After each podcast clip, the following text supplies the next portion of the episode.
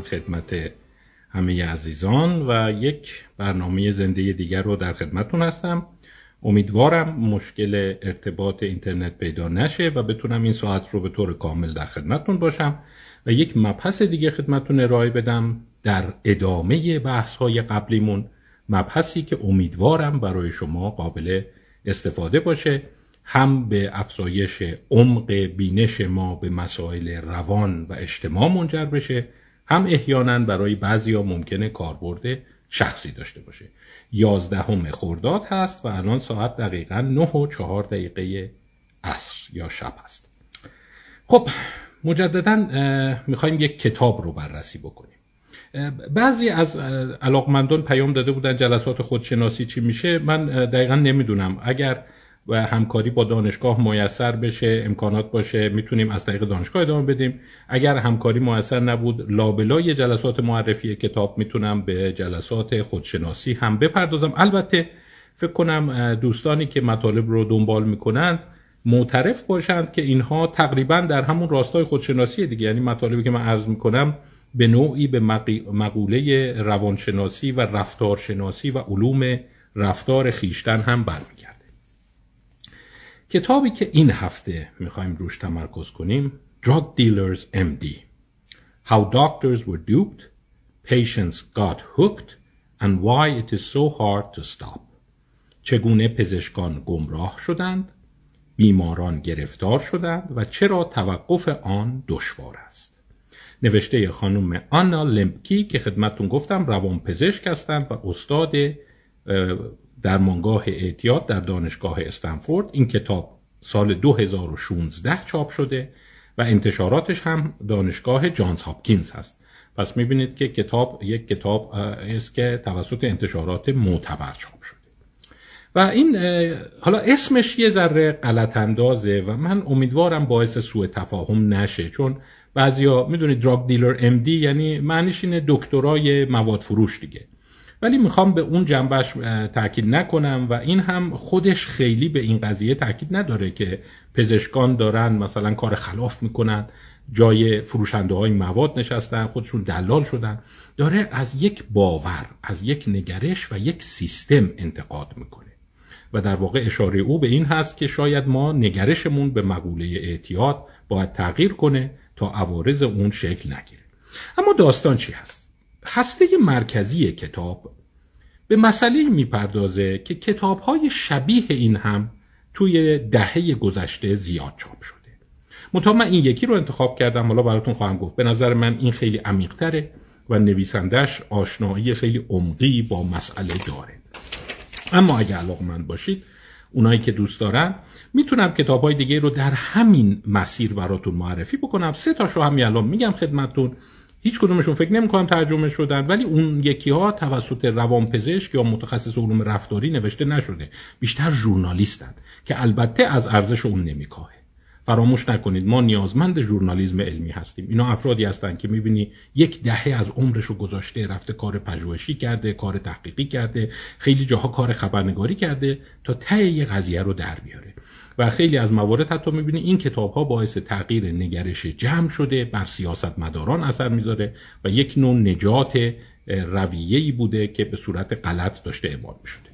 می‌تونم براتون چند تا کتاب نامم یکیش از دوپ سیک دوپ سیک بث میسی نوشته 2018 دیگری هست پین کیلر An Empire of Deceit and the Origin of America's Opioid Epidemic. بری مایر نوشته این کتاب در اصل 2003 بوده ولی 2018 با بازنگری کلی اون رو تجدید چاپ کرده و خیلی تغییرات توش داده و بالاخره Dreamland True Tale of America's Opiate Epidemic. سم نونس نوشته 2015 سرزمین آرزوها و داستان واقعی اپیدمی یا همهگیری مواد افیونی در آمریکا. قبلی هم در واقع اینجوری می‌تونیم ترجمهش کنیم که امپراتوری از فریب و منشأ همگیری اوپیویدی آمریکا. خب پس تو همین اینها می‌بینیم یک اصطلاح تکرار میشه اوپیوید اپیدمیک. اپیدمیک یعنی همگیری و اوپیوید هم میشه مواد افیونی. داستان چه هست؟ البته این داستان در نگاه اول به ما ربطی نداره. و اگر شما تو حوزه سیاستگذاری اعتیادم نباشید ممکنه بگید که خب این یک فقط ارزش شاید استراتژیک و تاریخی برای آمریکا داشته باشه. ولی از این کتاب اشاره خواهم کرد که اتفاقا گاهی اوقات مطالب خیلی جالب و آموزنده لابلای مطالب دیگه ارائه میشه. و من اون مطالب جالب رو بعد از این مقدمه خدمتتون خواهم گفت. مطالب جالبی که به نوعی به مقوله ذهن روان بیماری های روان پزشکی برمیگرده و نگرش ما رو به انسان نگرش ما رو به چگونگی تصمیم گیری هامون تغییر میده.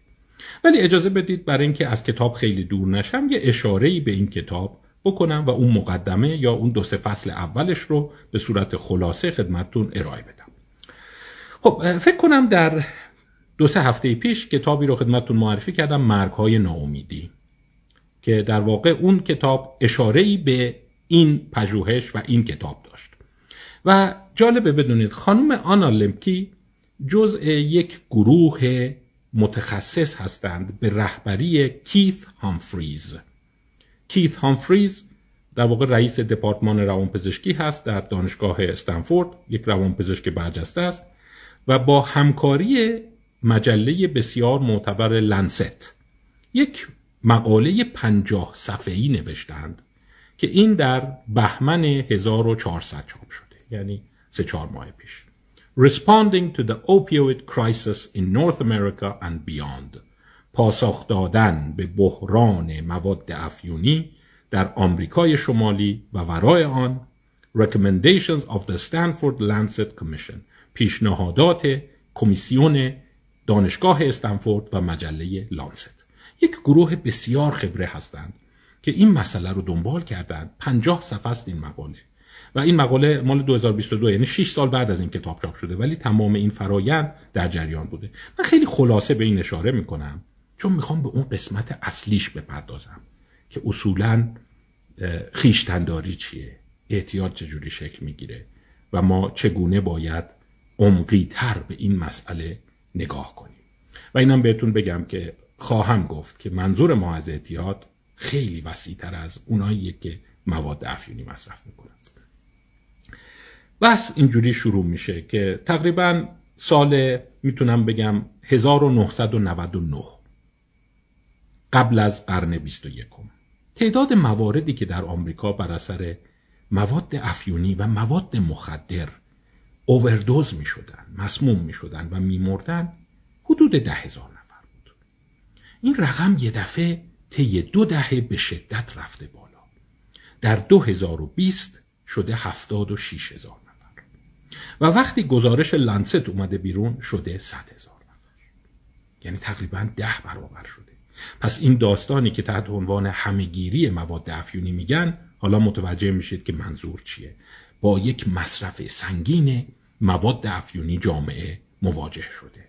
و این مواد بیشتر چیا هستند؟ اکسیکودون اکسیکانتین هیدروکودون و هیدرومورفون اینا مخدرهایی هستند که ضد دردند برای کاهش درد مصرف میشن و البته بخش دیگرش ترامادول فنتانیل تا حدی متادون و چند مخدر دیگه هم جزش هست.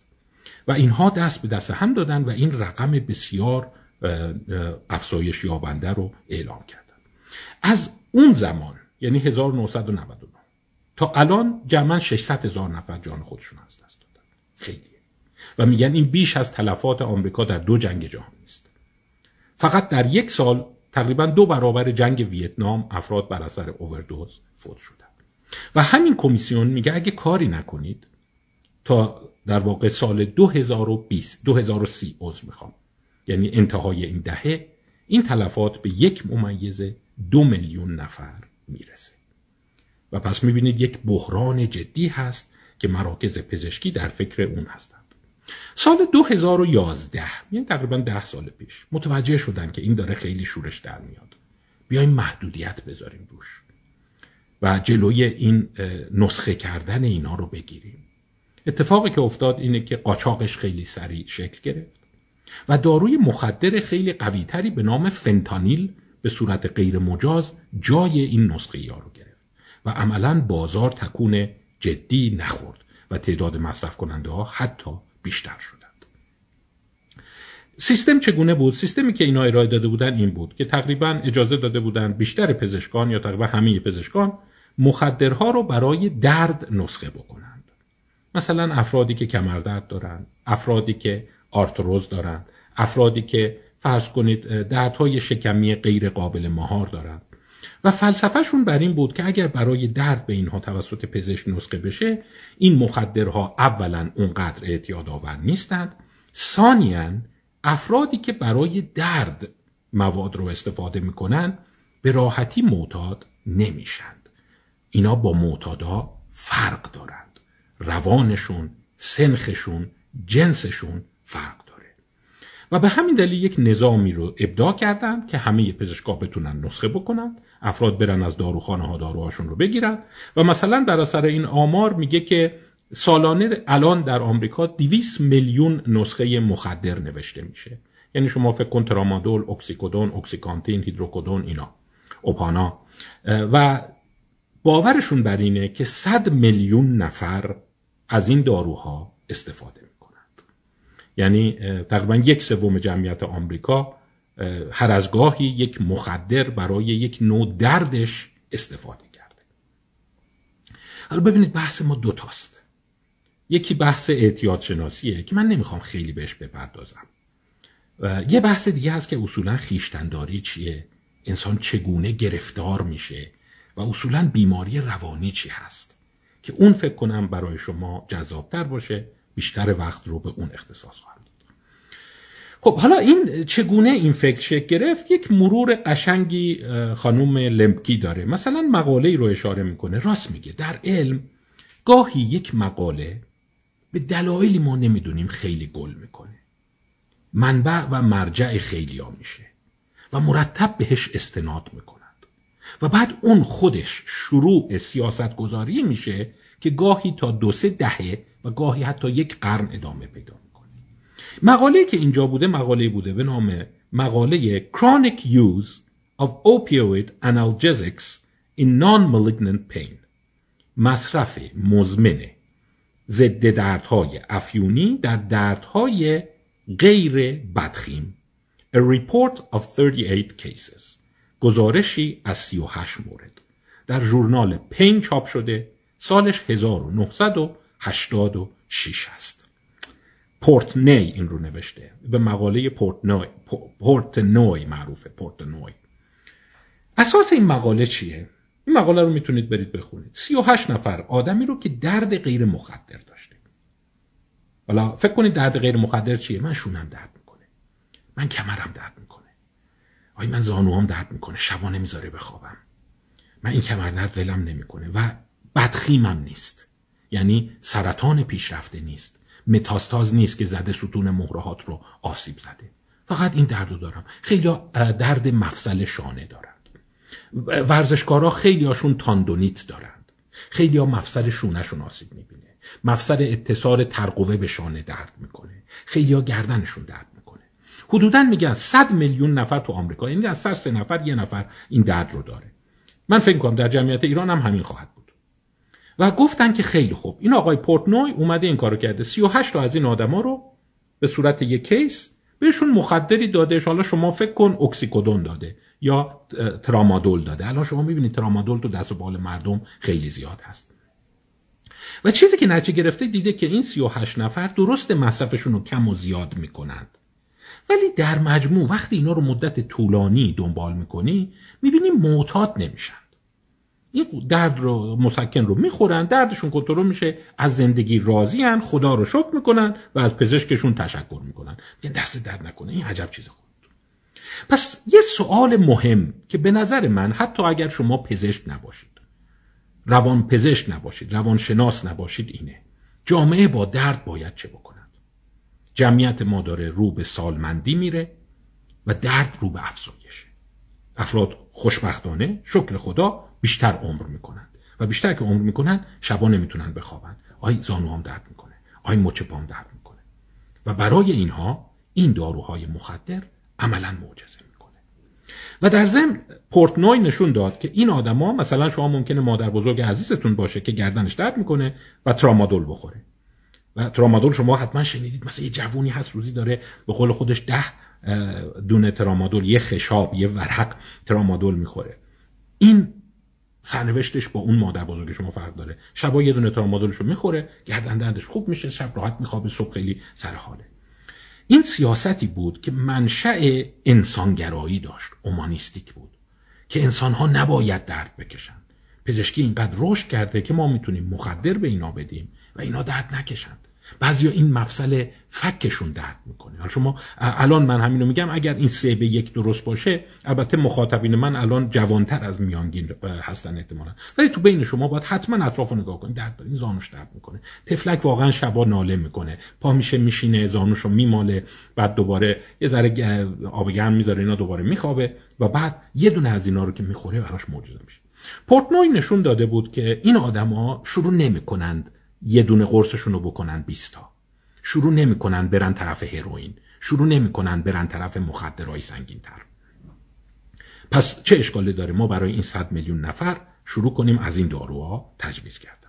این مبنایی میشه که به سیاست افیونی آمریکا اشتهار داره. مصرف میره بالا و همینجور افزایش پیدا می‌کنه. منتها اینا یه جوری متوجه یه چیز عجیب شدند. یک شکایت مردم از درد داره زیاد میشه. یعنی عجیبه وقتی درمان یه چیز رو میاری مشتریش هم پیدا میشه. یعنی شما کم کم می‌بینی سن درد داره میاد پایین و آدمایی که از درد شاکیان بیشتر میشن. یعنی نه تنها مادر بزرگ شما بلکه می‌بینی پدر شما میاد میگه از سر کار اومدم زانون درد می‌کنه آرنجم درد می‌کنه. حتی نوجوانه میاد میگه که ببین مثلا من از اون موقع که از دو چرخ خوردم زمین این لگنم درد می‌کنه نمی‌تونم بخوابم. و شروع می‌کنن قرص خوردن. و اینو دیگه نخونده بودن. عجیبه. یعنی مثل این که وقتی شما درد را مشروع می‌کنی و شروع می‌کنی بهش درمان دادن یه دفعه دردا تو مردم زنده میشه. حالا من خودمونی دارم میگم ولی یه دفعه مردم یادشون میفته که درد دارن. تا قبل از اون اصلا یادشون نبود. گاهی اوقات با یه حوله گم برطرفش می‌کردن ولی یه دفعه می‌بینی انبوه انسان ها پیدا میشه. آخرین آمار جامعه آمریکا گفتم میگه 100 میلیون نفر هستن که درد مزمن دارن درد بالای دو هفته دارند. یعنی یه جایشون درد می‌کنه و این حاد نیست. که مثلا خورده یه جایی. این افراد نیازمند مخدرن. البته. ما حواسمون هست. اونقدرم ساده نیستیم که فکر کنیم که خب فقط جنبه انسان دوستیش بوده. اون طرف کارم اومدن نگاه کردن و طی این مدت یه چیزی حدود 58 میلیارد دلار فقط یه کارخانه پردو پردو فارماسوتیکلز از این مواد فروخته. و این پردو بخش زیادش مال یه خانواده پرنفوذ و مسئله دار و پر از آقازاده به نام ساکلر هاست. که این ها به تنهایی دوازده میلیارد از سود این جیب جیب اینا رفته به این جیب این آقازاده ها رفته. پس اون که طرف مشکوکم میشی که خب علاوه بر این که گفتن مادر بزرگ عزیز شما درد نکشه جیب یه دم پر شده بوده. ولی باز جامعه معتقد سود بردن یه عده به معنی بد بودن عمل نیست. عزیزان من این رو بیایم به عنوان یه فرهنگ تو ذهنمون نگه داریم. اتوماتیک وقتی یکی داره سود می‌بره معنیش این نیست قضیه خلافه. چه دلیل داره؟ خب شاید هر دوش درسته. هم اون داره سودش رو می‌بره. ممکنه شما بگه حقش نیست. آخه اون بچه چیز چون وارث این خاندانه و سهام اون رو داره او چرا باید مثلا این همه قجی کنه از پول فروش مخدر ولی از اون طرف هم خب خیلی از مردم درد کم میکشیدن. منتها چیزی که اتفاق افتاد اینه که چرا مصرف شروع کرد انان گسیخته شدن و چرا درد هی بیشتر و بیشتر شد؟ این سوال. و در واقع سیاست ما باید چی باشه؟ و افراد می‌گفتیم که اصلا مخدر نمیدیم صداشم در نمیاریم. برو درد بکش. یا اینی که این سیاست آمریکا رو پیاده می‌کردیم. اینا تصورشون این بود سیاست جواب میده. برای اینکه پزشکان همه پروانه دارند همه باید نسخهشون رو تو کامپیوتر ثبت بکنن و در واقع خیلی نظارت دقیقی هست ولی اتفاقی که افتاد دیدن اینجوری نیست. و خیلی قشنگ تو این کتاب خانم آنا لمکی تحلیل کرده. میگه یکی از دلایلش اینه پزشکا تو فشار کارند. توی استرسند. باید تعداد زیادی مریض ببینند. وقتی تو پنج دقیقه داره یه مریض رو ویزیت می‌کنه واقعا دیگه حوصله چونه زدن با طرف برخورد کردن راجع به اینکه درد چیه منشأش چیه نداره. برای اینکه راحت بشه خلاص بشه زود یه نسخه میده دستش. و دفعه بعدم اون مریض میاد کم کم بین اینا این ارتباط شکل میده که نسخت خیلی خوب بود دست درد نکنه یکی دیگه بده. دوباره هر ماه این کار رو تکرار می‌کنه. بعد میره فک و فامیلش میاره ایلو تبارش میاره و این قضیه کم کم سرعت میده. پس یه درسی که ما از اون می‌گیریم اینه که به این راحتی نمیشه ببری اینا رو تو داروخانه بذاری و پزشکان بگی نسخه کنید و بعد حتی سیستمی با میزان سختگیری آمریکا که پروانه شما رو لغو می‌کنن در واقع این کار رو می‌کنن اینجوری به خطا میره. پس وای به حال سیستم های کشورهای جهان سومی. برای همین من جز اون گروهی هستم که معتقدم برخورد با درد برخورد با اعتیاد باید تا می‌تونه در مراکز تخصصی و چند بودی و چند وچی صورت بگیره. با صرف نسخه شما خوب نمیشی. بایستی که کلی کار مددکاری، روانشناسی، کار با خانواده، آموزش، رفتار درمانی، آموزش مهارت ها، تغییر سبک زندگی اینا شکل بگیره تا افراد خوب بشن. اگه می‌خوای مسیر رو کوتاش کنی بگی برو پیش دکتر یه نسخه بگیر این نسخه رو مصرف می‌کنی دردت خوب میشه. یا اعتیادت خوب میشه می‌بینی اینجوری بعد 20 سال خرابکاری میشه و الان اینا موندن که تا 2030 باید چه کار کنن. اینم بهتون میگم وقتی میگیم اووردوز زیاد شده یعنی اعتیادش زیاد شده دیگه. این تقریبا یه رابطه تنگاتنگی بین سوء مصرف یه ماده و مرگ بر اثر اووردوز وجود داره. خب تا اینجای کار فکر کنم یک پدیده رو براتون گفتم. آنالمکی تحلیل های قشنگی داره لابلاش تحلیل های انسانی قشنگی داره. از جمله یکی از تحلیلایش که خیلی جالب بود این بود که چرا پزشک اینقدر وقت کم می‌ذاره؟ می‌گفت برای اینکه پزشک کمه. چرا پزشک کمه؟ می‌گفت لابی های پرنفوذ آمریکای شمالی با وجود اینی که پزشکان کشورهای دیگه بسیار سواد خوبی دارن مانع کار اینا در کشورهای غربی میشن. برای اینکه بازار از بین نره و در واقع سختگیری های بیش از حد می‌کنن برای اینکه دست به قول خودشون زیاد نشه و نتیجهش این میشه. یه پزشک فرصت نداره به اندازه کافی عمقی برخورد بکنه و سیستم فشار میاره که باید مریضای بیشتری ببینیم. مریضا هم کم کم یاد می‌گیرن و اونم معتقد من الان سی تا مریض دیگه حالا سرماخوردگی هست اسهال هست سردرد هست شکم درد هست. باید ببینم این یکی اومده قرص مسکنشو می‌خواد من زود بهش بدم بره دیگه و می‌بینی اینجوری عملا تهش خراب میشه.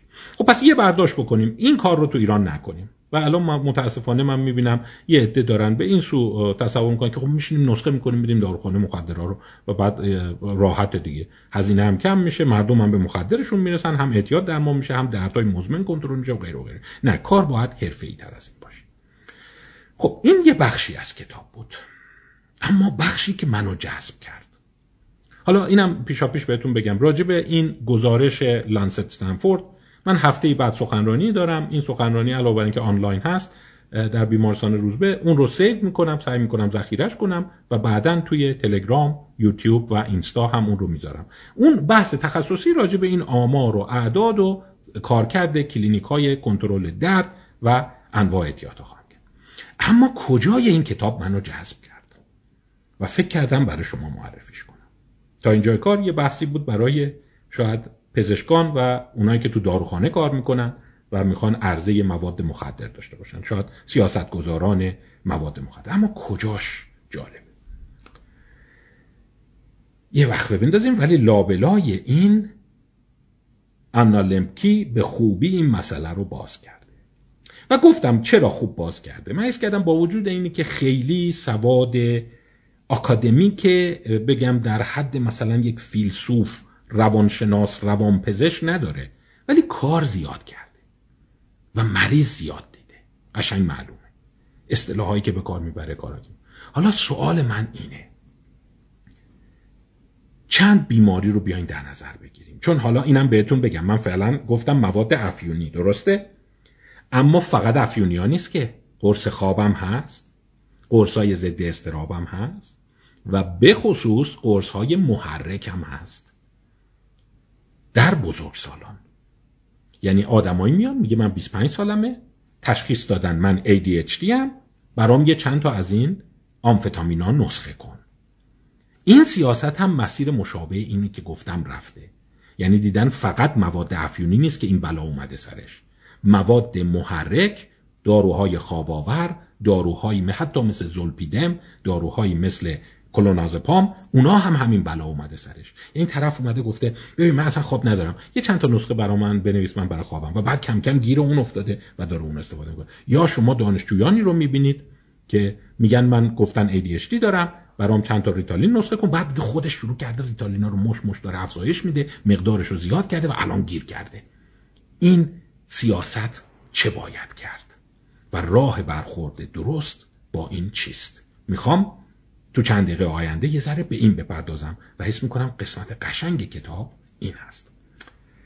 خب یه چیزم بهتون بگم. اجازه بدید یک چی بهش میگم؟ به قول خارجی ها یه اصطلاحی دارن به نام دیسکلیمر یعنی اینی که من اینجا که میگم خودم رو مبرا می‌کنم. وقتی میگم ADHD الان بحث ما ADHD بزرگ سالانه.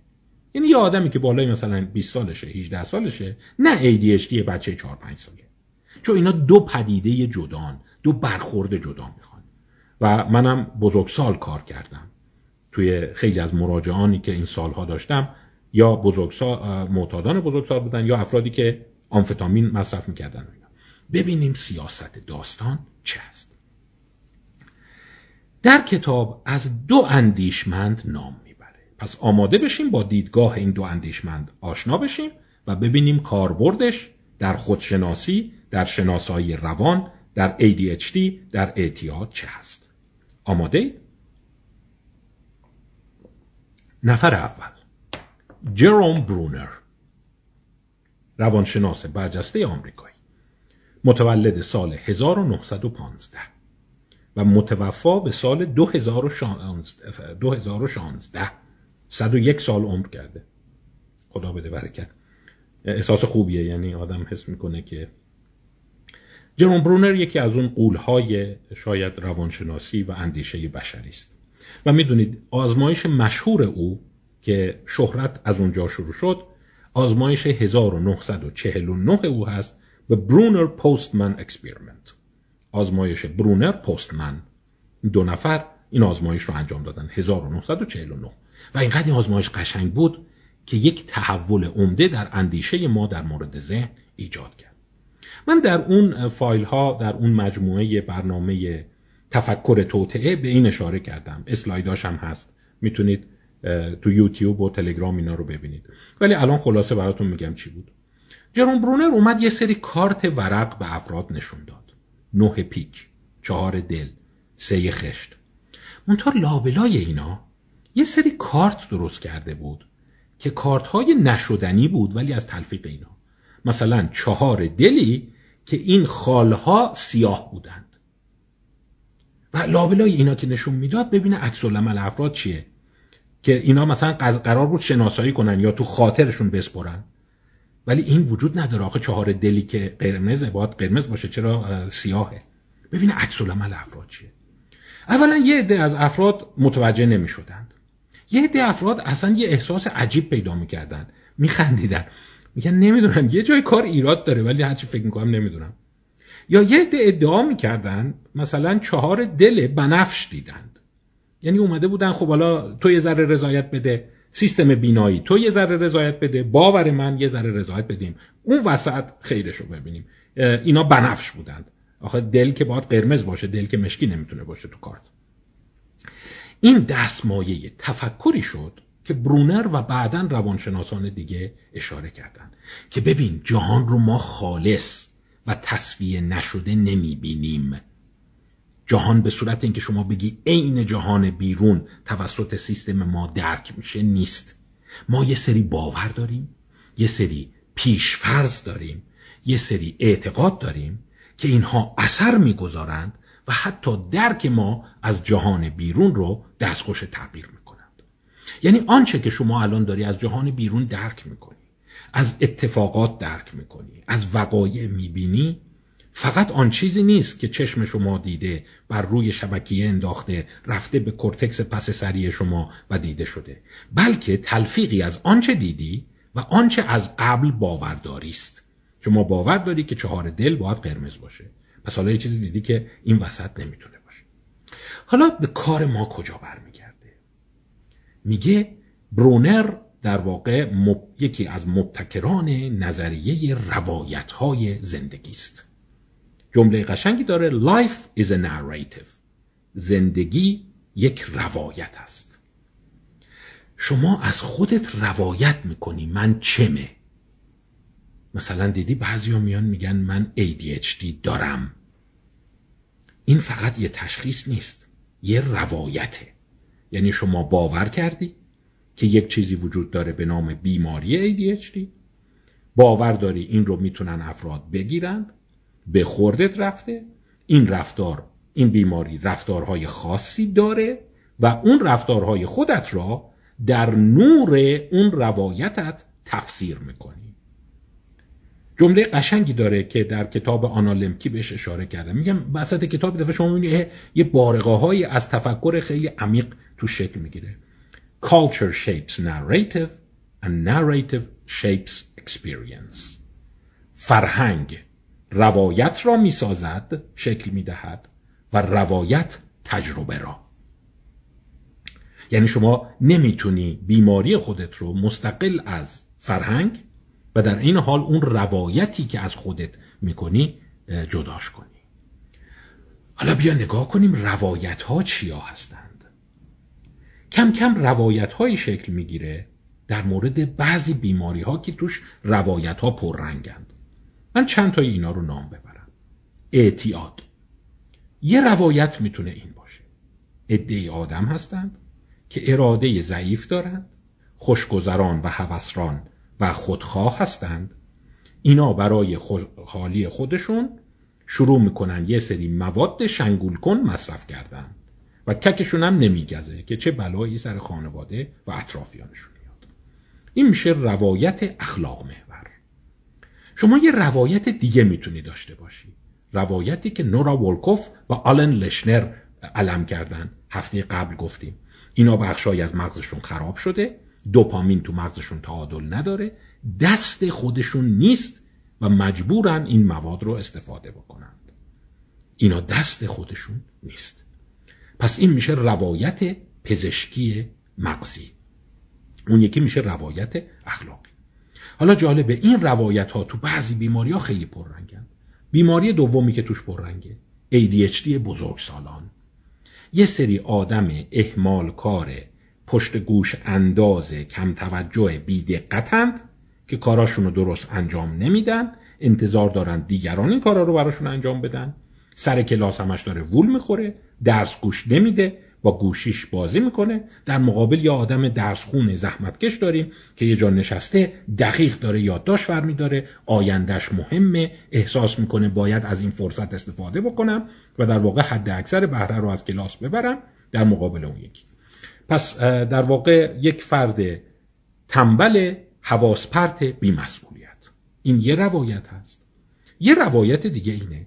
یک بیماری مغزی وجود داره که اون هم با دوپامین مربوطه به نام ADHD بزرگسالان و این بیماری جز علائمش این افراد نمی‌تونن ثابت بشینن تمرکز ندارن کارها را نیمه تمام می‌گذارن. وقتی کارهایی رو بهشون میسپری توش حواسشون پرت میشه گم می‌کنن به انتها نمیرسونن سر موعد کار را تحویل نمی‌دهند.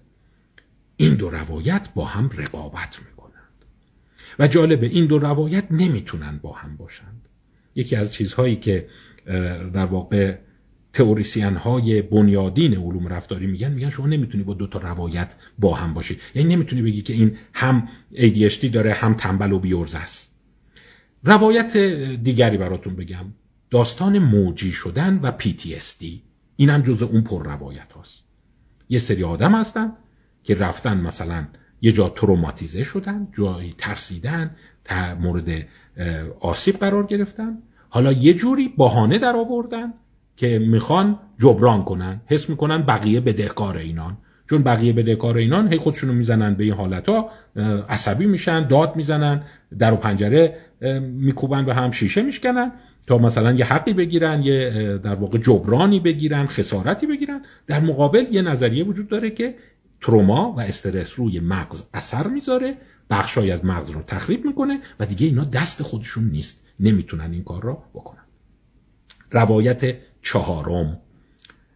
اینا جز سندروم های پر روایتند یعنی تو روانشناسی و روانپزشکی اون روایت مهمه.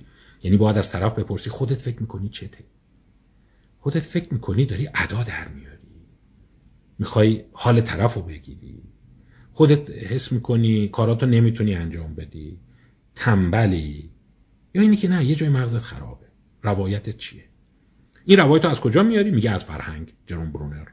و بعد این روی ادراکات اثر می‌ذاره.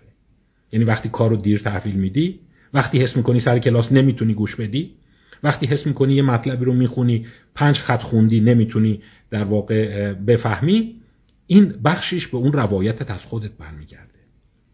توی اون PTSD جالبه یک روایت دیگه هم هست که مغز آسیب دیده. یعنی خب من ضربه خورده دیگه موجی شدن مشهوره.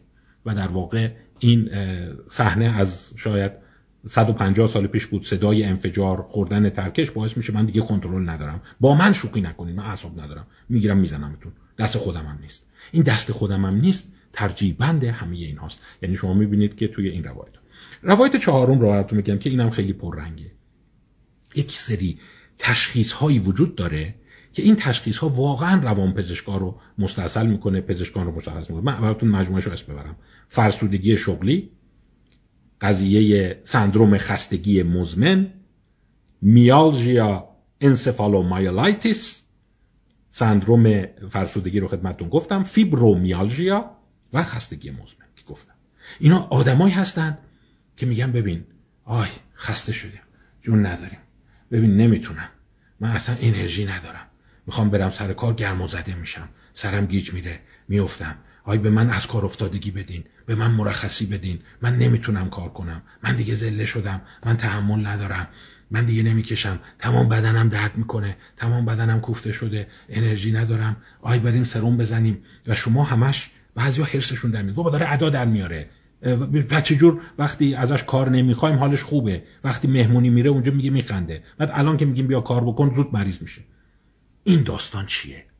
آیا فردی است که از زیر مسئولیت اجتماعی داره فرار می‌کنه یا فردی است که به قول اونایی که سندروم خستگی مزمن رو نام می‌برند chronic fatigue syndrome CFS ME myalgia encephalomyelitis اینا یک سری هورمون ها توشون تغییر کرده عوامل التهابی هست و این بعد از عفونت های ویروسی ایجاد شده. کدام یک از این هاست اینا جالبه و همیشه آدم گیر می‌کنه. برای همین راجع به اعتیادم یکی از ایناست دیگه. که می‌بینید که همیشه این بحث در واقع دیگه خیلی قدیمه که آقا اینا مجرمن آقا اینا دست خودشونه یا بیمارن کدومن؟ و جالب جواب دادن به این برای شما اهمیت داره. این فقط یک سفسته فرهنگی نیست. توی الان مخاطبین من من حدسم اینه از پیامایی که دریافت کردم تو بین این چهارتا اونی که بیش از همه نمود داشته باشه با توجه به سن و اینی که دانشجو هستین احتمالا اون ADHD هست. آیا من ADHD هم ببین من نمی‌تونم درس بخونم. من همه کارام میمونه. اصلا نمی‌دونم. مثلا ببین ویژگی که من دارم اینه. چرخه به اصطلاح بهش میگن چرخه اهمال کاری این یک چرخه بسیار شایعی در ADHD هست. میگن امتحان که یه میگن مثلا فرض کن ده تیر. خب الان نگاه کنم او الان 11 خرداد می‌دونی؟ یه ماه وقت دارم. دو هفته رو قشنگ خوش میگذرونم.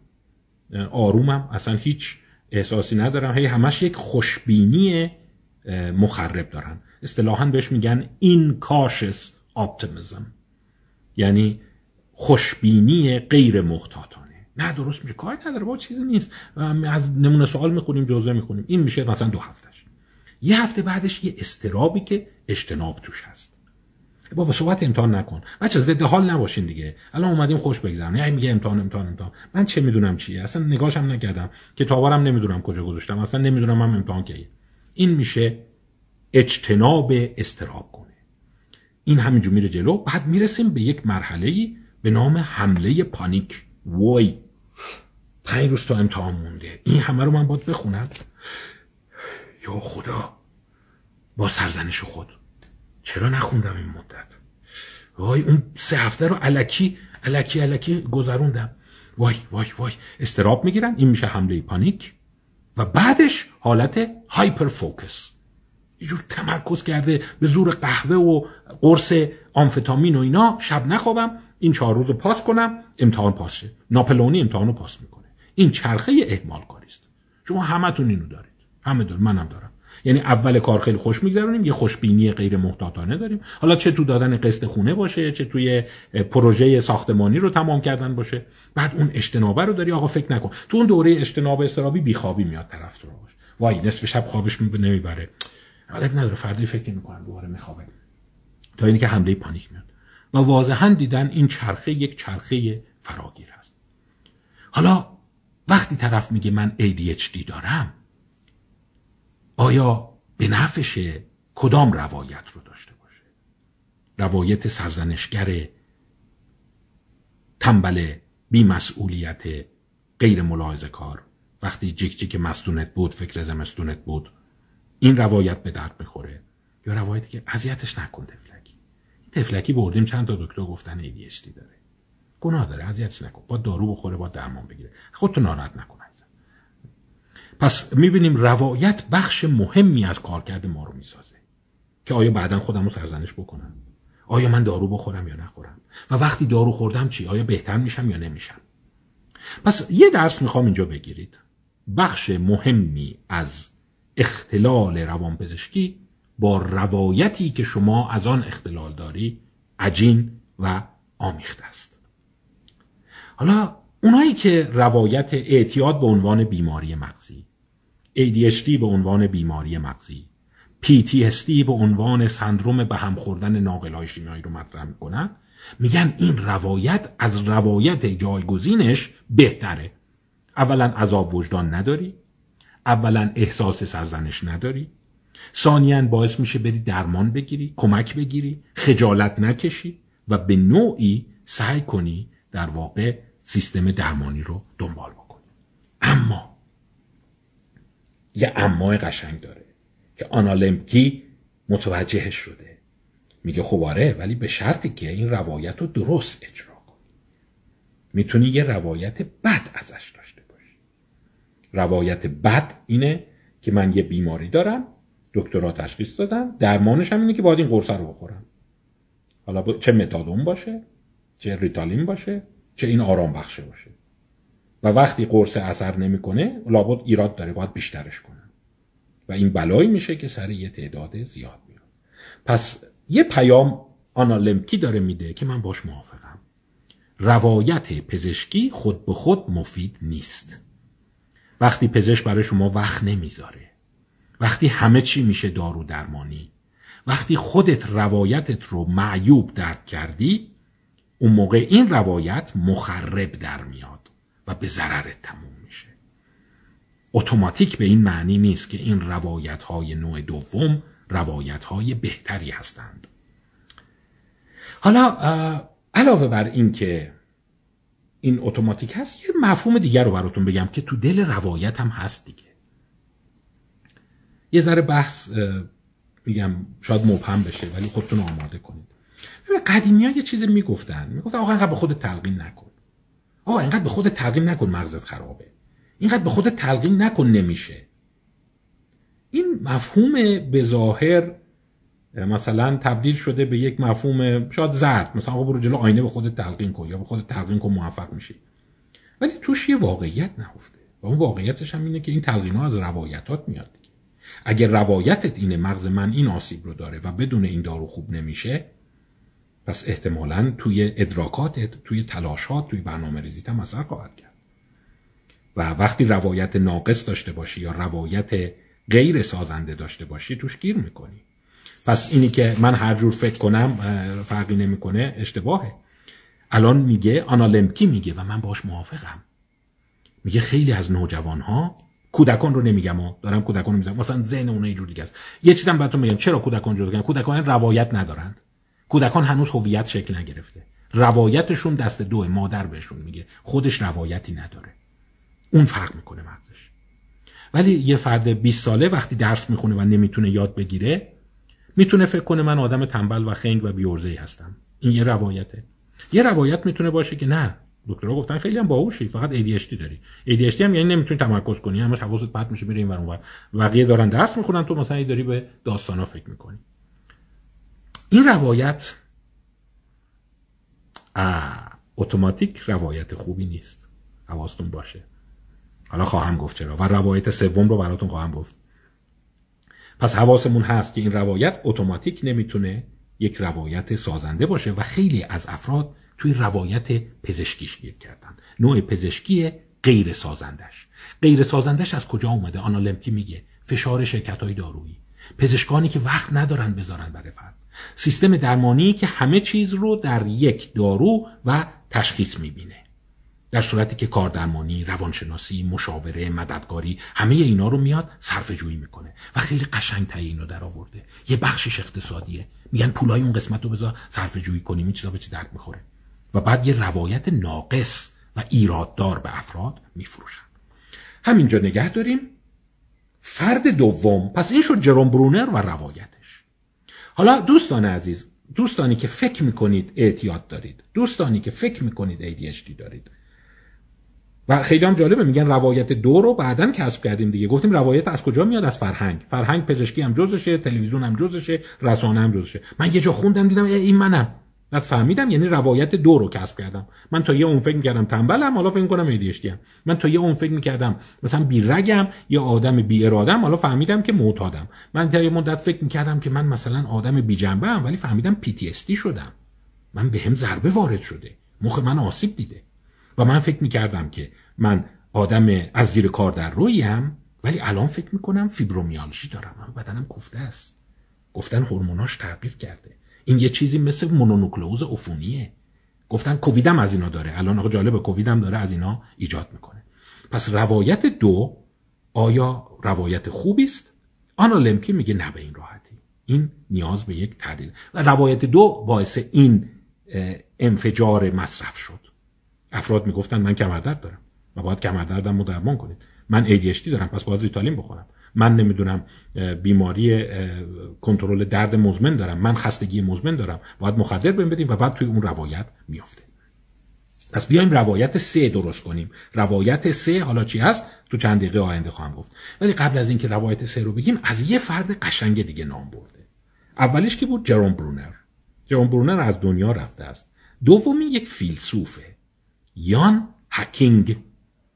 یان هکینگ هنوز زنده است و فیلسوف خوبی است ولی افکار او شبیه فردی است به نام ادوارد شورتر.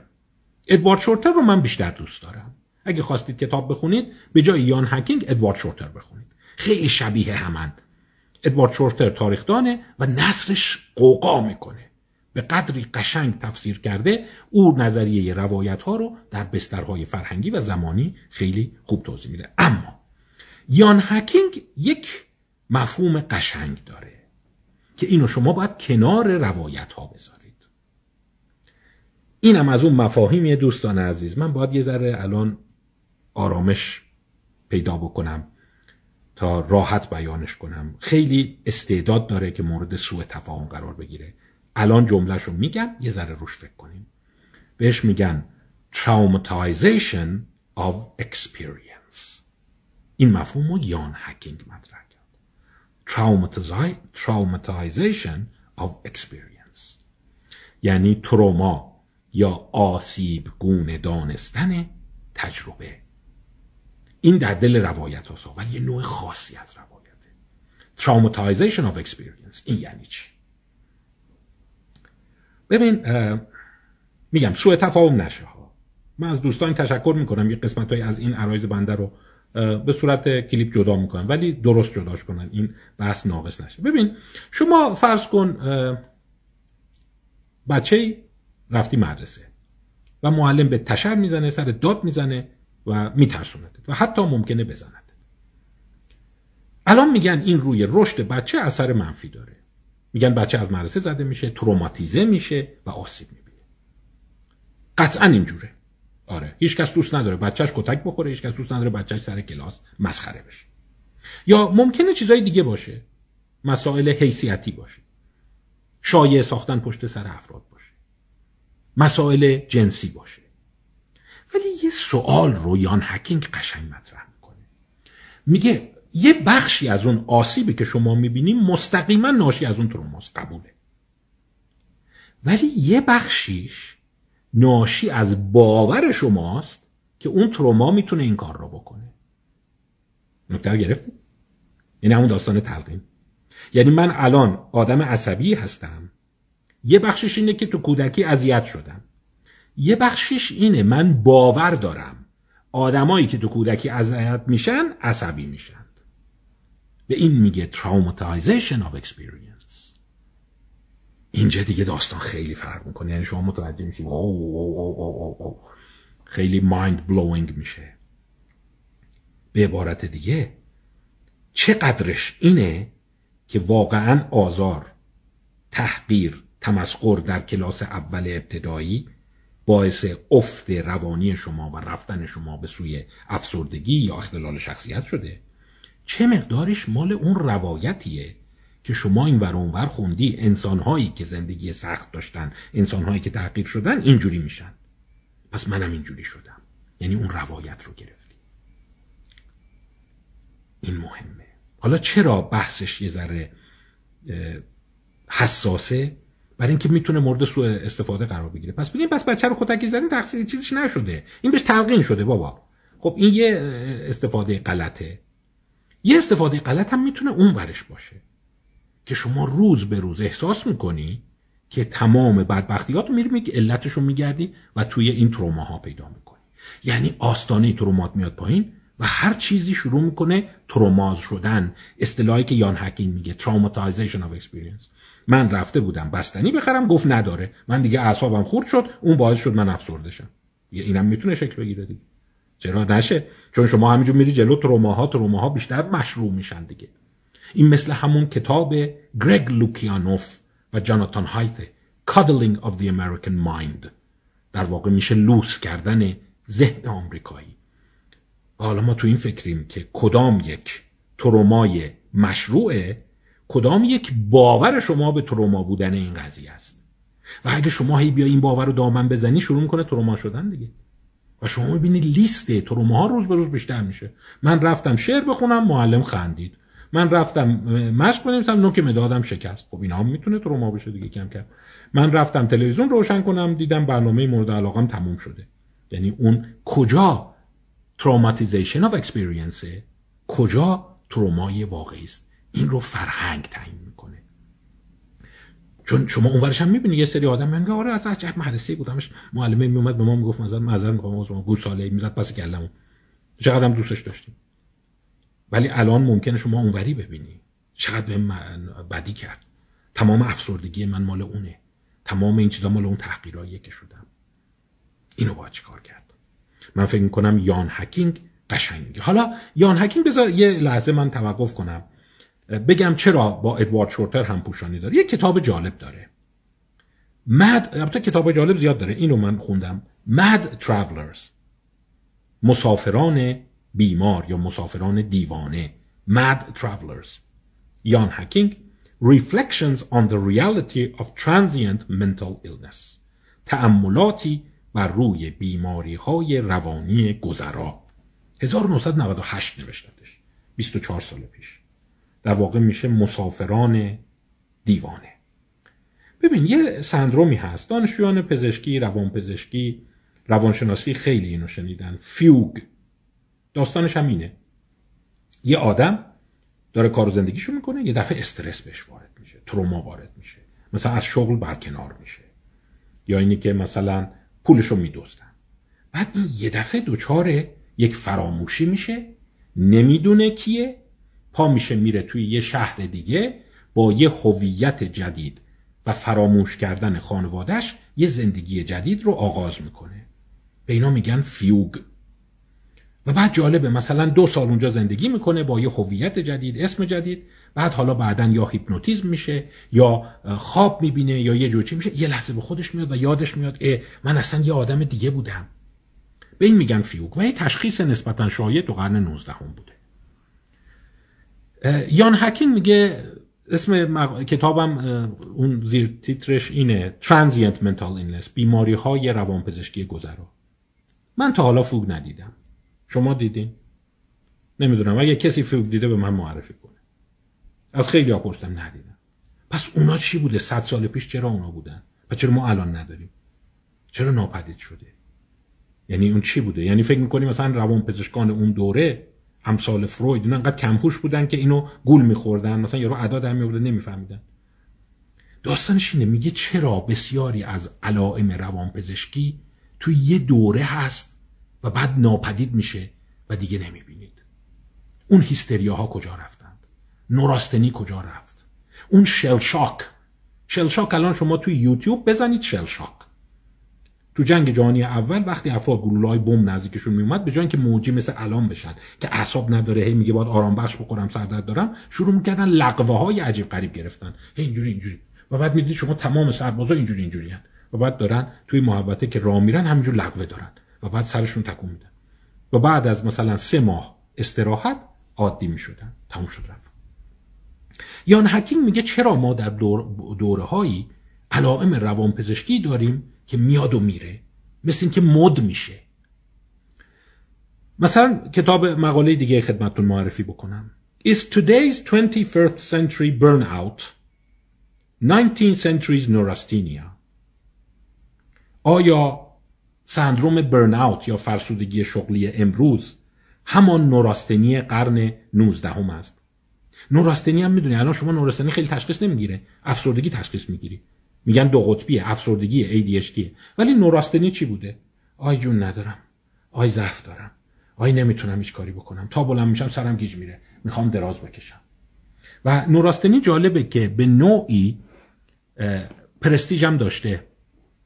مثلا دکتر مصدق ظاهرا ویژگی های نوراستنی داشته. لنین ویژگی های داره. اصلا میگن افرادی که خیلی مغزشون کار می‌کنه افراد خیلی سیاستمدار افرادی که خیلی سرشون به تنشون میارزه می‌گفتن نوراستنی می‌گیرن. و نوراستنی هم یعنی یه دفعه بعد انرژیشون خالی میشه باید رو مبل دراز بکشن زیر بغلشون رو بگیرن. هاینریش هیملر رئیس اس اس نوراستنی داشته. یعنی شما فکر کن رئیس اس اس نوراستنی داشته.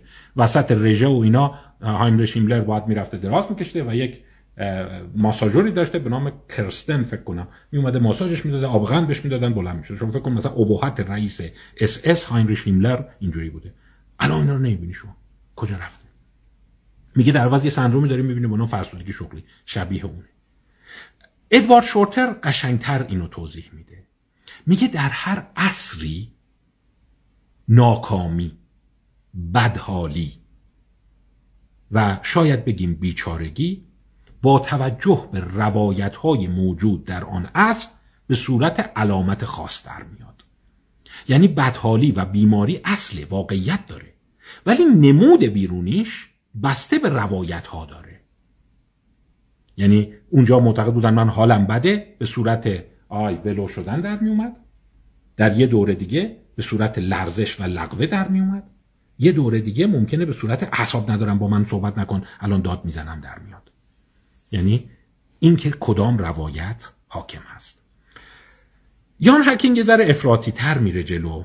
یک مقاله نوشته به نام Making Up People ساختن مردم.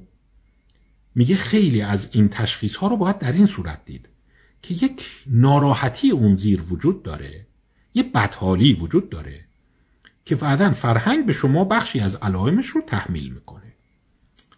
و حتی میگه که ill people are lionized as heroes.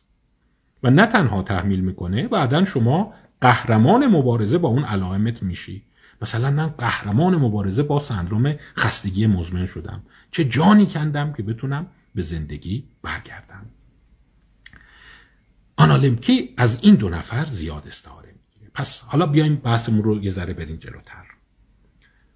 اگر من نمی‌تونم تمرکز کنم سر کلاس کم میارم به خودم بگم نوراستنی دارم.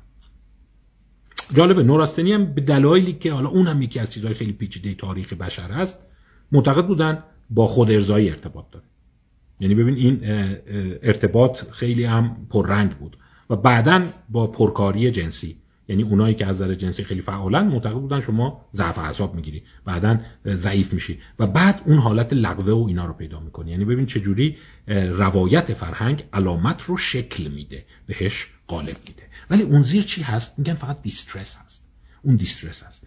پس اگه من تمرکز ندارم نمی‌تونم سر کلاس دقت کنم. رفتن به من گفتن من ADHD دارم. آره.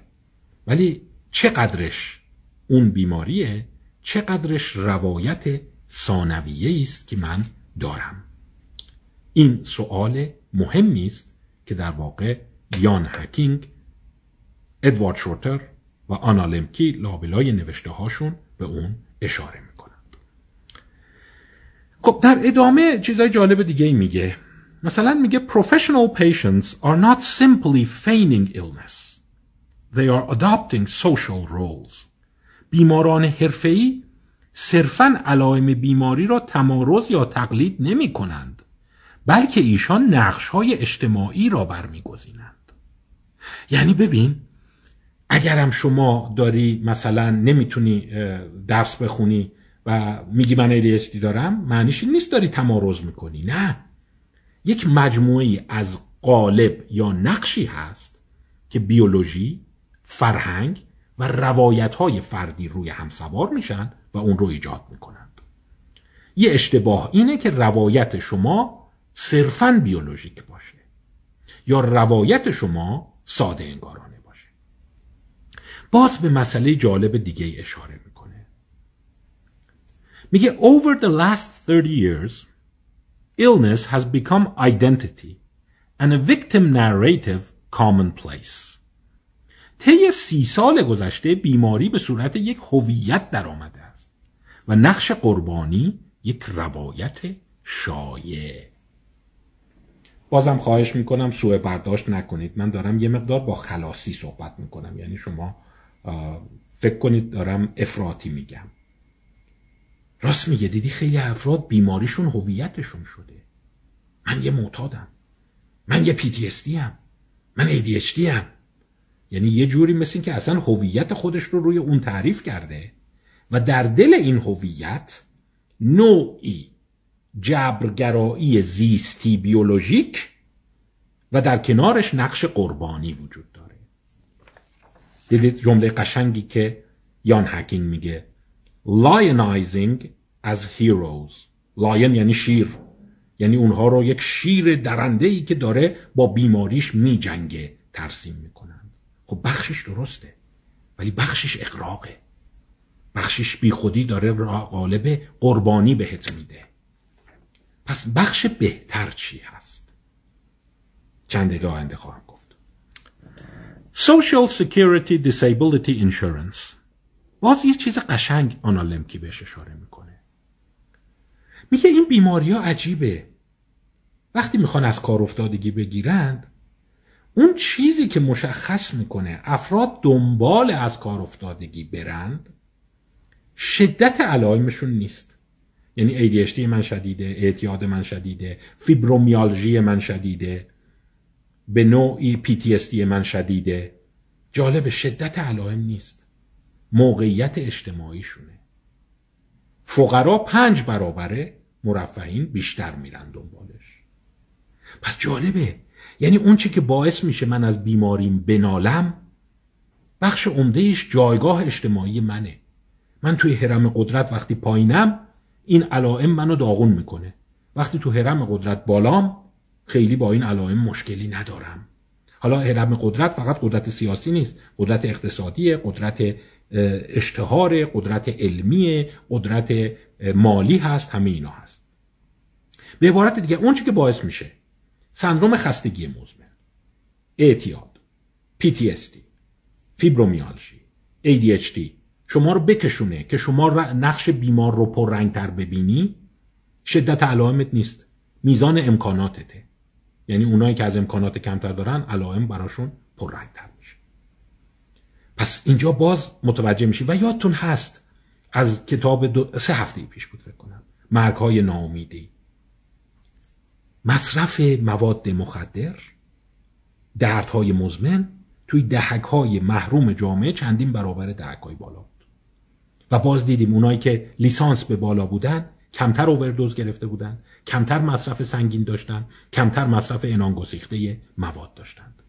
و در واقع به نوعی پدیده طبقاتی اجتماعی شده بود. فقط زیستی نیست. خب تا اینجای کار میشه اشاره کتاب من اجازه بدید یکی دو تا منبع دیگر رو خدمتتون معرفی بکنم با اون دیدگاه نهایی رو بگم خدمتتون. فکر کنم هفته بعد یک کتابی همراستا با این براتون خواهم گفت. The Age of Addiction عصر اعتیاد. How bad habits became big business چگونه عادتهای بد یک بیزنس بزرگ شدند. از انتشارات دانشگاه هاروارد است و دیوید کورت رایت نوشته 2019 حالا چرا این مهمه؟ برای اینکه در دل این چند تا حالتی که من الان نام بردم اعتیاد PTSD ADHD یه چیزی وجود داره به نام خیشتنداری. کنترل خیشتن. قدرت اجرایی کارکرد اجرایی. پس اون کتاب رو من معرفی خواهم کرد خدمتتون. چیز خیلی جالبی داره که کارکرد اجرایی ما از کجا میاد؟ خیشتنداری ما از کجا میاد؟ ما چگونه می‌توانیم خیشتنداری کنیم؟ و باز کتاب دیگه ای که فکر می‌کردم این رو هم معرفی بکنم ولی منصرف شدم. تا نصفه ها خوندم. احساس کردم گنگه و مخاطب رو این مقدار خسته خواهد کرد. خیلی فنیه و خیلی آمار و ارقام متضاد داره. ولی نیم نگاهی بهش بد نیست. در هفته بعد به اینم نیم نگاهی خواهم داشت. Executive function کارکرد اجرایی. What they are how they work and why they evolved. چه هستند؟ چگونه کار می‌کنند؟ و چرا تکامل پیدا کردند؟ کارکرد اجرایی می‌دونید چیه دیگه. خیشتنداری برنامه ریزی جلوگیری از تکانه و در واقع نظم دادن داشتن برنامه آینده نگری همه اون چیزایی که مثلا توی ADHD دچار اشکاله. حالا دیدگاه ساده انگارانه اینه که یه جایی از مغز این کار رو انجام میده و توی یه عده مریضن دست خودشون هم نیست این ضعیفه در نتیجه اینا این تشخیص رو پیدا می‌کنند یه نکته دیگه هم راجع به این traumatizing experience بگم بهتون. ببینید دوستان بیماری های روان مثل دندون خراب نیست. شما ممکنه برید دندون پزشک بگه اوه حواست نبوده. این تمام اون تو رو خورده. تشخیص ندادی. الان دیگه رده به, به ریشه دیگه. اصلا به درد نمی‌خوره. باید اینو بکشی. من می‌بینم مشابه اینو خیلی از افراد تو بیماری روان میگن. مثلا من این بیماری داشتم میشه تشخیص نداده. و حالا تمام بدبختی ها مال اینه. یعنی اگه مثلا این تشخیص داده می‌شد من اینجور نبود. خب بخشی از این حواست باشه. Traumatization of experience. یعنی الان متوجه شدی اینجوریه. یعنی الان این رابطه رو برقرار کرد. الان این رابطه علی رو نشون داد خب دیدیم روایت اول روایت خیلی خشنیه. بگی تنبل بیمسئولیت نمی‌دونم بیمبالاته. روایت دوم معتقد بودن روایت انقلابی تر و بهتریه. بخشی از مغزش خرابه دست خودش نیست و در واقع این علائم رو نشون میده. اما بیایم روایت سوم نگاه کنیم. برای اونایی که از ADHD شاکیند یک کتاب محشر هست. امیدوارم ترجمه بشه. به نظر من ارزش ترجمه هم داره. Rethinking Adult ADHD Rethinking Adult ADHD در واقع بازنگری ADHD بزرگسالان. Helping clients turn intentions to actions. کمک کردن به مراجعان برای تبدیل قصد به عمل. یعنی چیزی که متوجه شده اینه که وقتی کارکرد اجرایی خرابه شما خیلی چیزها رو دوست داری انجام بدی ولی در عمل انجام نمیدی. دوست داری درس بخونی و نمی‌تونی. دوست داری مواد رو بذاری کنار نمی‌تونی. دوست داری آروم باشی دعوا نکنی ولی نمی‌تونی. می‌خواد بگه چی میشه که وقتی یه رو دوست داری نمی‌تونی به عمل برسونیش. راسل رمزی نوشته و از انتشارات انجمن روانشناسی آمریکاست 2020 چاپ شده. خیلی کتاب روان و شیری نیست. و در واقع این بحثی رو می‌کنه. من الان چند دقیقه می‌خوام یه صحبت کنم بخشش برگرفته از اینه. بخشش از کتاب آنالمکیه و بخشش از کارهای ادوارد شورتر هست خب بیایم ببینیم که پس روایت سوم چی می‌تونه باشه؟ روایتی که کارآمد داره در روایت سوم چند تا ویژگی هست. یک اینه که هیچ بیماری از این بیماریهایی که نام بردم اینا که روایت توشون مهمه. حالا فرض کن بعضی بیماریات هستن که روایت محور نیستند. مثلا تشنج. البته هر بیماری بخشش روایته ولی روایت دیگه خیلی پررنگ نیست.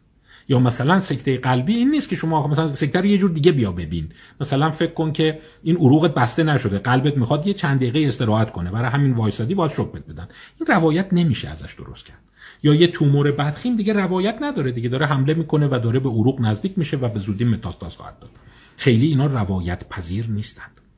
ولی این چند که من نام بردم خیلی روایت پذیرن. بیماری های روانی به خصوص نقش روایت توشون خیلی پررنگه. بیایم چند تا چیز رو توی روایت درجه سه روایت نسل سه نگاه کنیم. اولا هیچ بیماری قاطعی ژنتیکی و غیر قابل تخطی نیست. من فایلایی داشتم آیا افسردگی من ژنتیکی است؟ آیا ADHD من ژنتیکی است؟ آیا دست من نیست؟ نه هیچ کدوم از اینها این حالت رو ندارند. پس ما یک جبر اختصاصی در بیماری ها نداریم. اینم بهتون بگم یه مدتی همین یان هکینگ و داستان بیماری های گذرای روانی. می‌گفت بین روانپزشکان اینجوری شده بود که بیایم بگیم بعضی بیماری ها واقعی هن بعضی ها واقعی نیستند. مثلا اون فیوگ واقعی نیست برای همین ناپدید شده ولی بعضی ها واقعی هند. آنالمکی میگه دو تا استدلال رو می آوردن برای اینکه یه بیماری واقعیه.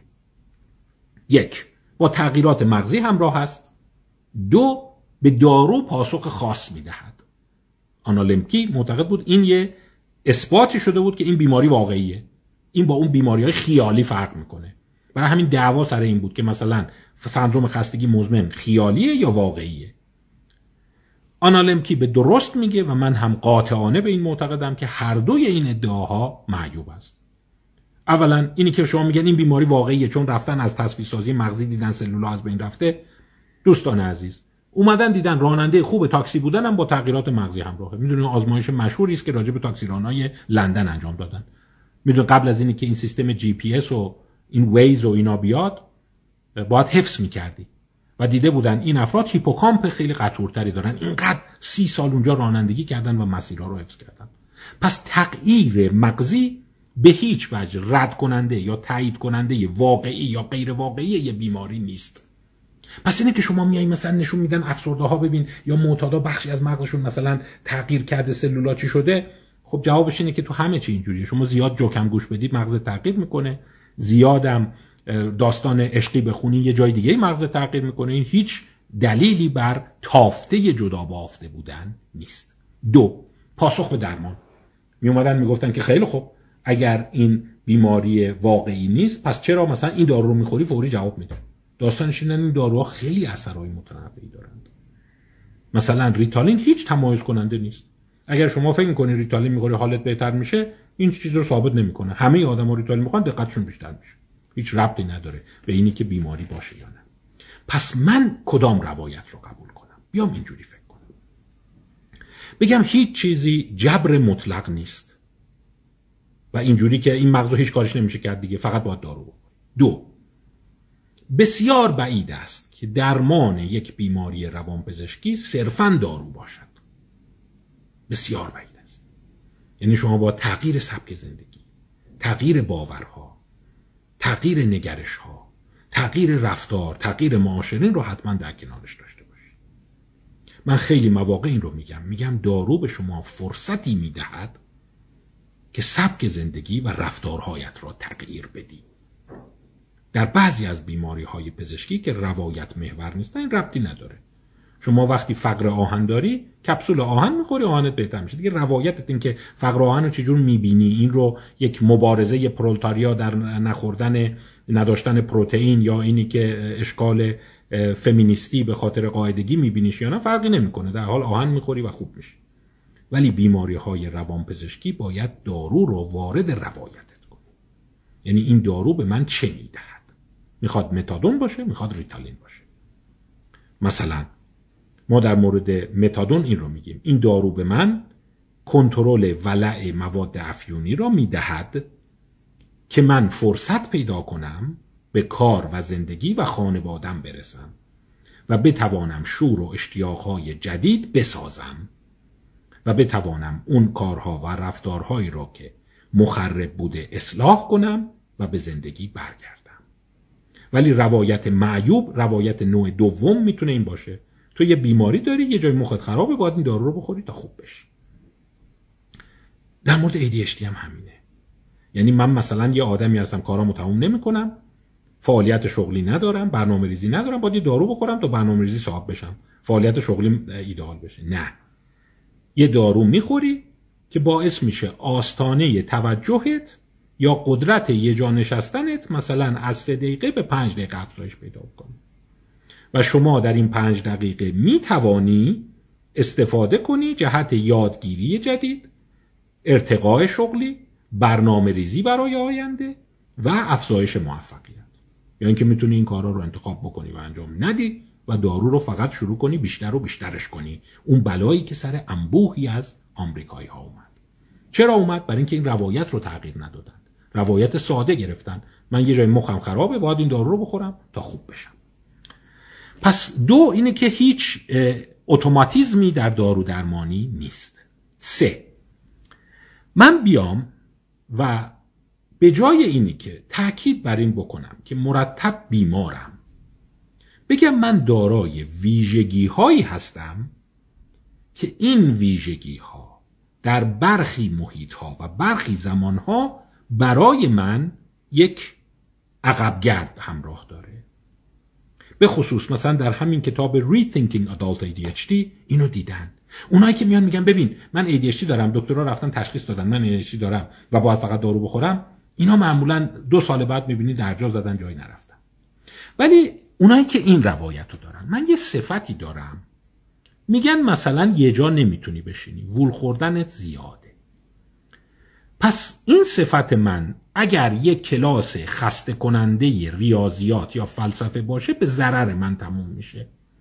به نفع من است که یا به کمک دارو یا انتخاب خوب محیط یا تغییر شرایط اطراف. کاری بکنم که بتونم از این صفتم بهتر استفاده بکنم. اون داستان اکولایزرها یادتونه؟ من چند بار توی خودشناسی ها مطرح کردم. شما اینا رو به صورت بیماری یا سلامت نبینید. به صورت یک بالا و پایین بودن اکولایزر ببینید. من رفتم گفتن آستانه تمرکزت کوتاهه ولی در عین حال به شاخه پریدنات زیاده. ممکنه شما بگی خب پس این بیماریه دیگه. میگی نه مثل اینی که اون دوتا پیچ صدای چیز بالاست. خب یا باید آهنگایی رو من با این بسازم که اون کوبه توش بالاست یا اینی که این یکی پیچا رو یه جوری تنظیم کنم که بهترین حالت ممکن برای من به دست بیاد. باز تو همین کتاب اینم بهتون میگم راسل رمزی یکی از بزرگترین صاحب نظران درمان ADHD بزرگسالان دیده اونایی که میان میگن من یه بیماری دارم. اونا کمتر روایت به نفعشون میشه که بگن من یک صفت دارم که این صفت تو بعضی محیط ها به ضررم تموم میشه. پس یا باید صفتم رو گاهی تغییر بدم یا محیط هامو تغییر بدم که این صفت توش خیلی مسئله ساز نباشه. مثلا اگر شما می‌خوای داور مسابقه فوتبال بشی یا دونده بشی دیگه اونی که یه جا نمی‌تونم بشینم صفت معیوب برات نیست. ولی اگه می‌خوای مثلا تعمیرکار ساعت بشی این صفت به ضرر تموم میشه. برای اینکه می‌خوای بلند شی کارو گم می‌کنی نمی‌تونی به جای پیداش کنی. و دارو هم نمیاد بیماری منو آن و آف کنه.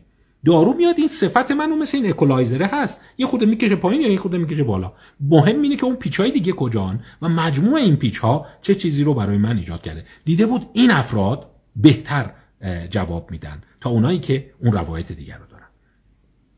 پس یکی دیگه اینه که اینها رو به صورت صفت ببینیم. چهار بپذیریم که صفت ما فقط در مغز ما نیست.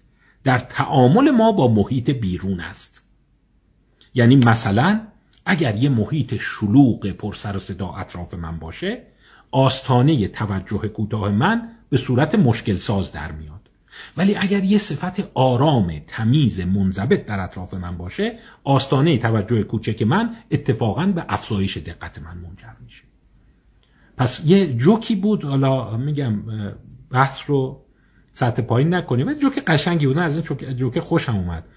نوشته بود که در مریخ قدرت جاذبه 14 دهم زمینه. پس اگر شما مثلا 100 کیلویی رو مریخ 40 کیلو وزن خواهی داشت. پس شما چاق نیستی تو سیاره اشتباهی به دنیا اومدی.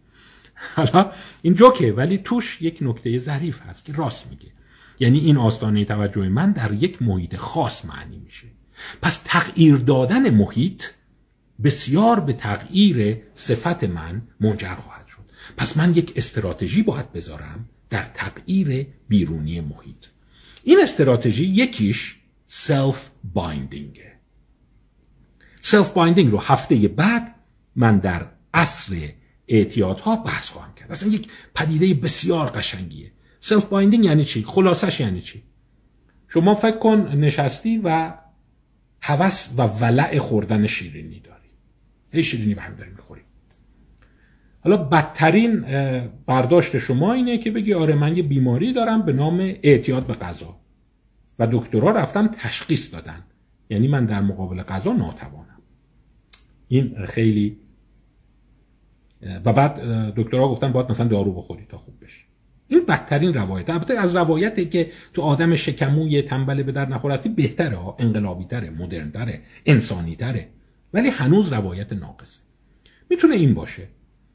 که روایت من اینه که من هنگام تحمل فشار و شلوغی اطراف میلم به خوردن غذا افزایش پیدا می‌کنه.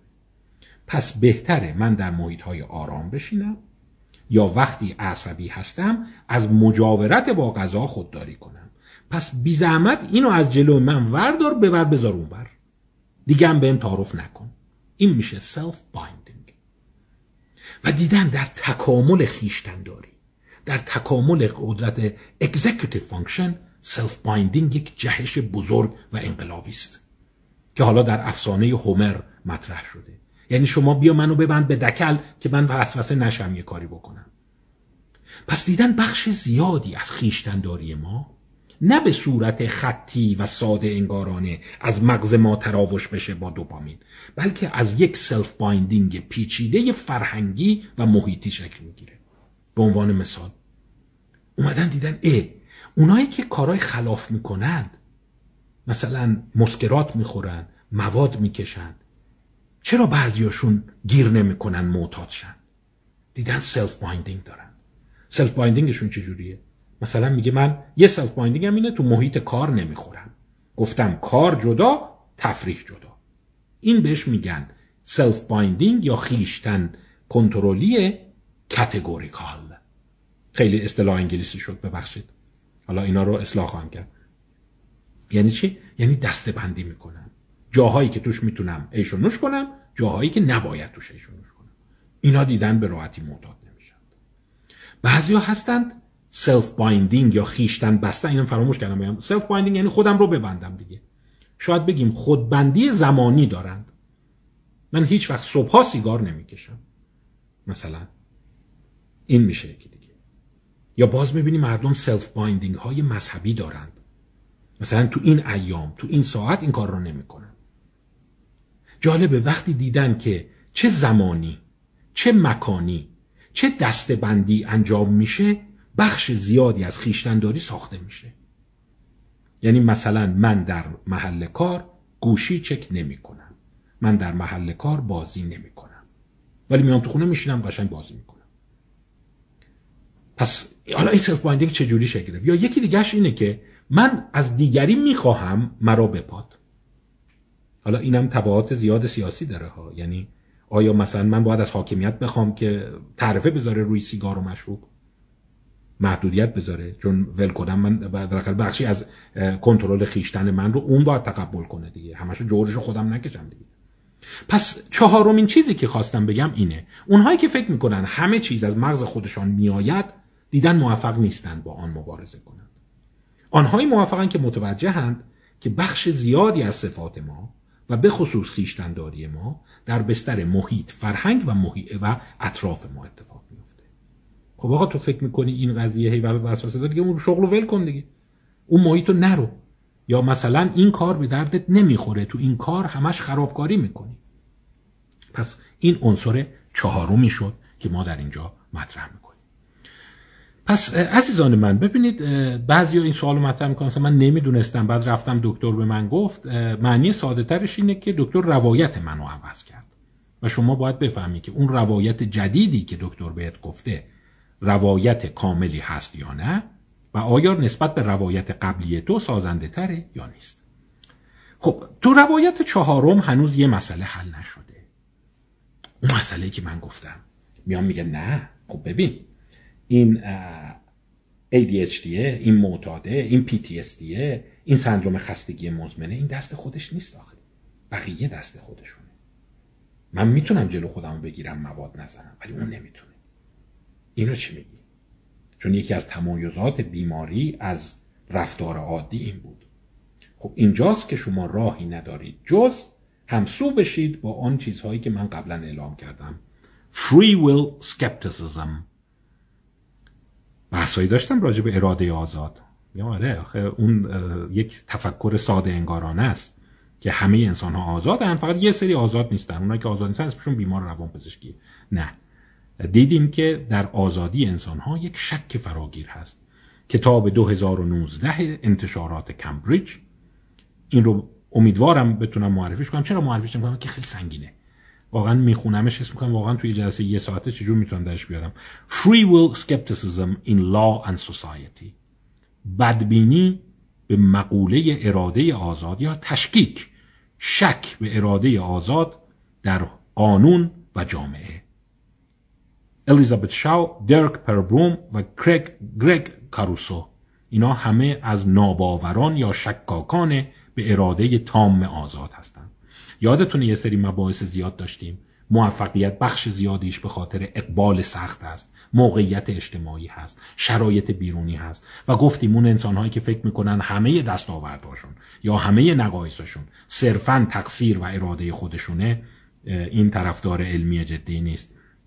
به همین دلیل باید اینجوری فکر کنید که درسته ممکنه یکی بگه من بیماری دارم نمی‌تونم جلو مصرف موادمو بگیرم.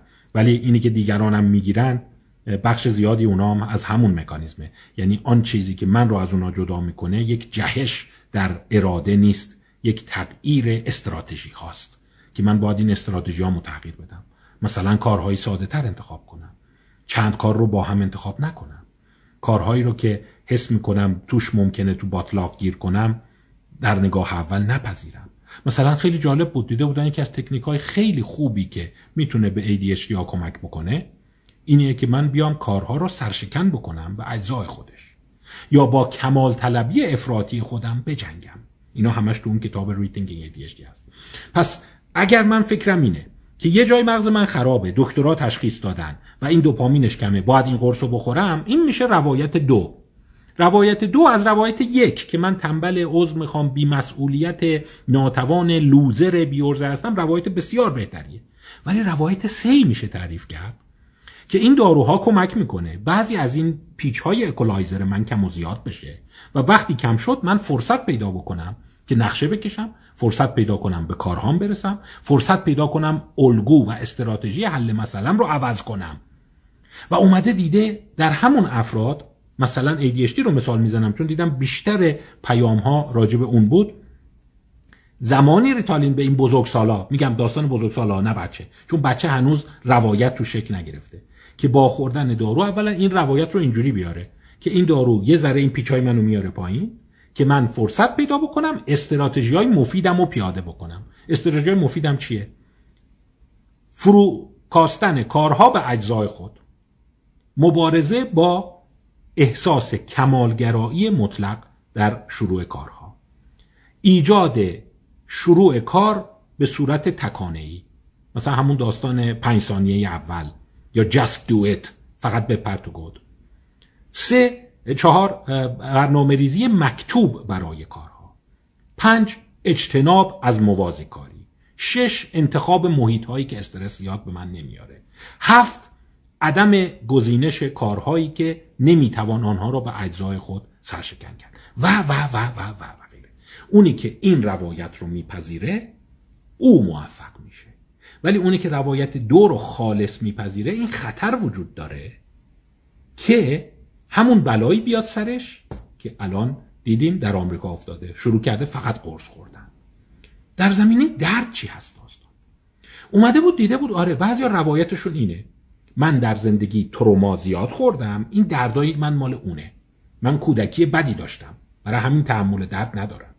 و باز یه روایت دیگه داره. این درد من رو از بین خواهد برد. درد باعث افسردگی میشه. درد باعث میشه من دچار جنون شم. پس باید با دارو درد را خفه کرد. دیدن این افرادم میفتن تو اون تله. اونی که درد رو خوب مدیریت می‌کنه کیه؟ میاد میگه که خب حالا من به دلایلی دچار درد شدم. یک درد آدم را نمی‌کشد. پس اگر هم بعضی جاها درد کشیدم هیچ مشکلی نیست. دو لزوما این گونه نیست که من چون کودکی شادی نداشتم. یا در زندگیم تروما به هم وارد شده باید درد بکشم. من می‌تونم درد رو در جهت ارتقای خودم ببرم. سه داشتن بخشی ناکامی و غیر موفقیت در زندگی سازنده است.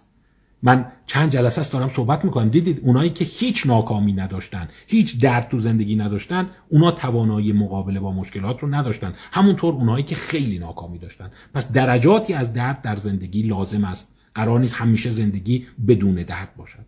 چهار. وقتی من درد دارم تغییر محیط تغییر سبک زندگی تغییر مناسبات کمک می‌کنه درد من کم بشه. من نباید فقط با اکسیکودون متوسل شم. ولی اگر فقط با اکسیکودون متوسل شدم و فکر کردم آندورفین مغز من کمه پس باید این رو بخورم میافتی تو اون چرخه ای که کار خراب میشه. علمی تر از این هست که تو یه آدم بزدلی یا آدم ترسویی. ولی در این حال کافی نیست. پس من فکر می‌کنم اینجا اجازه بدید بحث رو تموم کنم یه مقدار طولانی شد. آنالمکی از کتابش میراث خوبی داریم به دو مسئله روایت های ما از بیماری هامون می‌پردازه و همچنین آسیب زادانستن تجارب. و معتقده که اگر ما یک روایت خوب انتخاب بکنیم روایتی که چنبودیه کارکردیه روایتی که توش جبر بیولوژیک خالص و دارومهوری خالص نیست امکان اینی که شما از این حالت در بیای بسیار بهتره و موفقیت شما بیشتر خواهد بود. در هفته بعد راجع به حالا این داستانی که این خیشتنداری از کجا میاد؟ چون یه چیزی که توی همه بیماری های روان پزشکی یا تو اکثریت اونا کمه اینی که طرف میگه زورم نمی‌رسه. می‌خوام ولی نمی‌تونم. این می‌خوام ولی نمی‌تونم. می‌خوام شاد باشم. نمی‌تونم. می‌خوام مواد مصرف کنم. نمی‌تونم. می‌خوام بشینم ده صفحه بخونم. ولی پنج صفحه یه پنج دقیقه می‌خونم خسته میشم. این میخوامه چجوری شکل گرفته؟ یعنی عزیزترین چیزی که در مغز ما وجود داره. Executive function کارکرد اجرایی. گفتم مبنای من اون کتاب راسل بارکلی هست که معرفی کردم خدمتون ولی کتاب مخشوش و یه مقدار در همیه. فکر کردم معرفیش نکنم بخشای اون رو در قالب کتاب اصر اعتیادها خدمتون معرفی خواهم کرد. خب باز تشکر می‌کنم از توجه شما و مجدد تاکید می‌کنم عذرخواهی می‌کنم. من نمی‌رسم حجم پیام ها خیلی زیاد هست. بعضیاشو می‌رسم بعضیاشو دیگه واقعا همون نمیتوانمه. خسته میشم و نمی‌کشم و دیگه رها میشه و انباشته میشه. این رو حمله بر بیادبی یا بیتوجهی نکنید. همه کارا رو خودم دارم به تنهایی خوندن و ادیت و اینا انجام میدم. کمکی ندارم در این ممنون از توجه شما. تا هفته بعد خدا نگهدار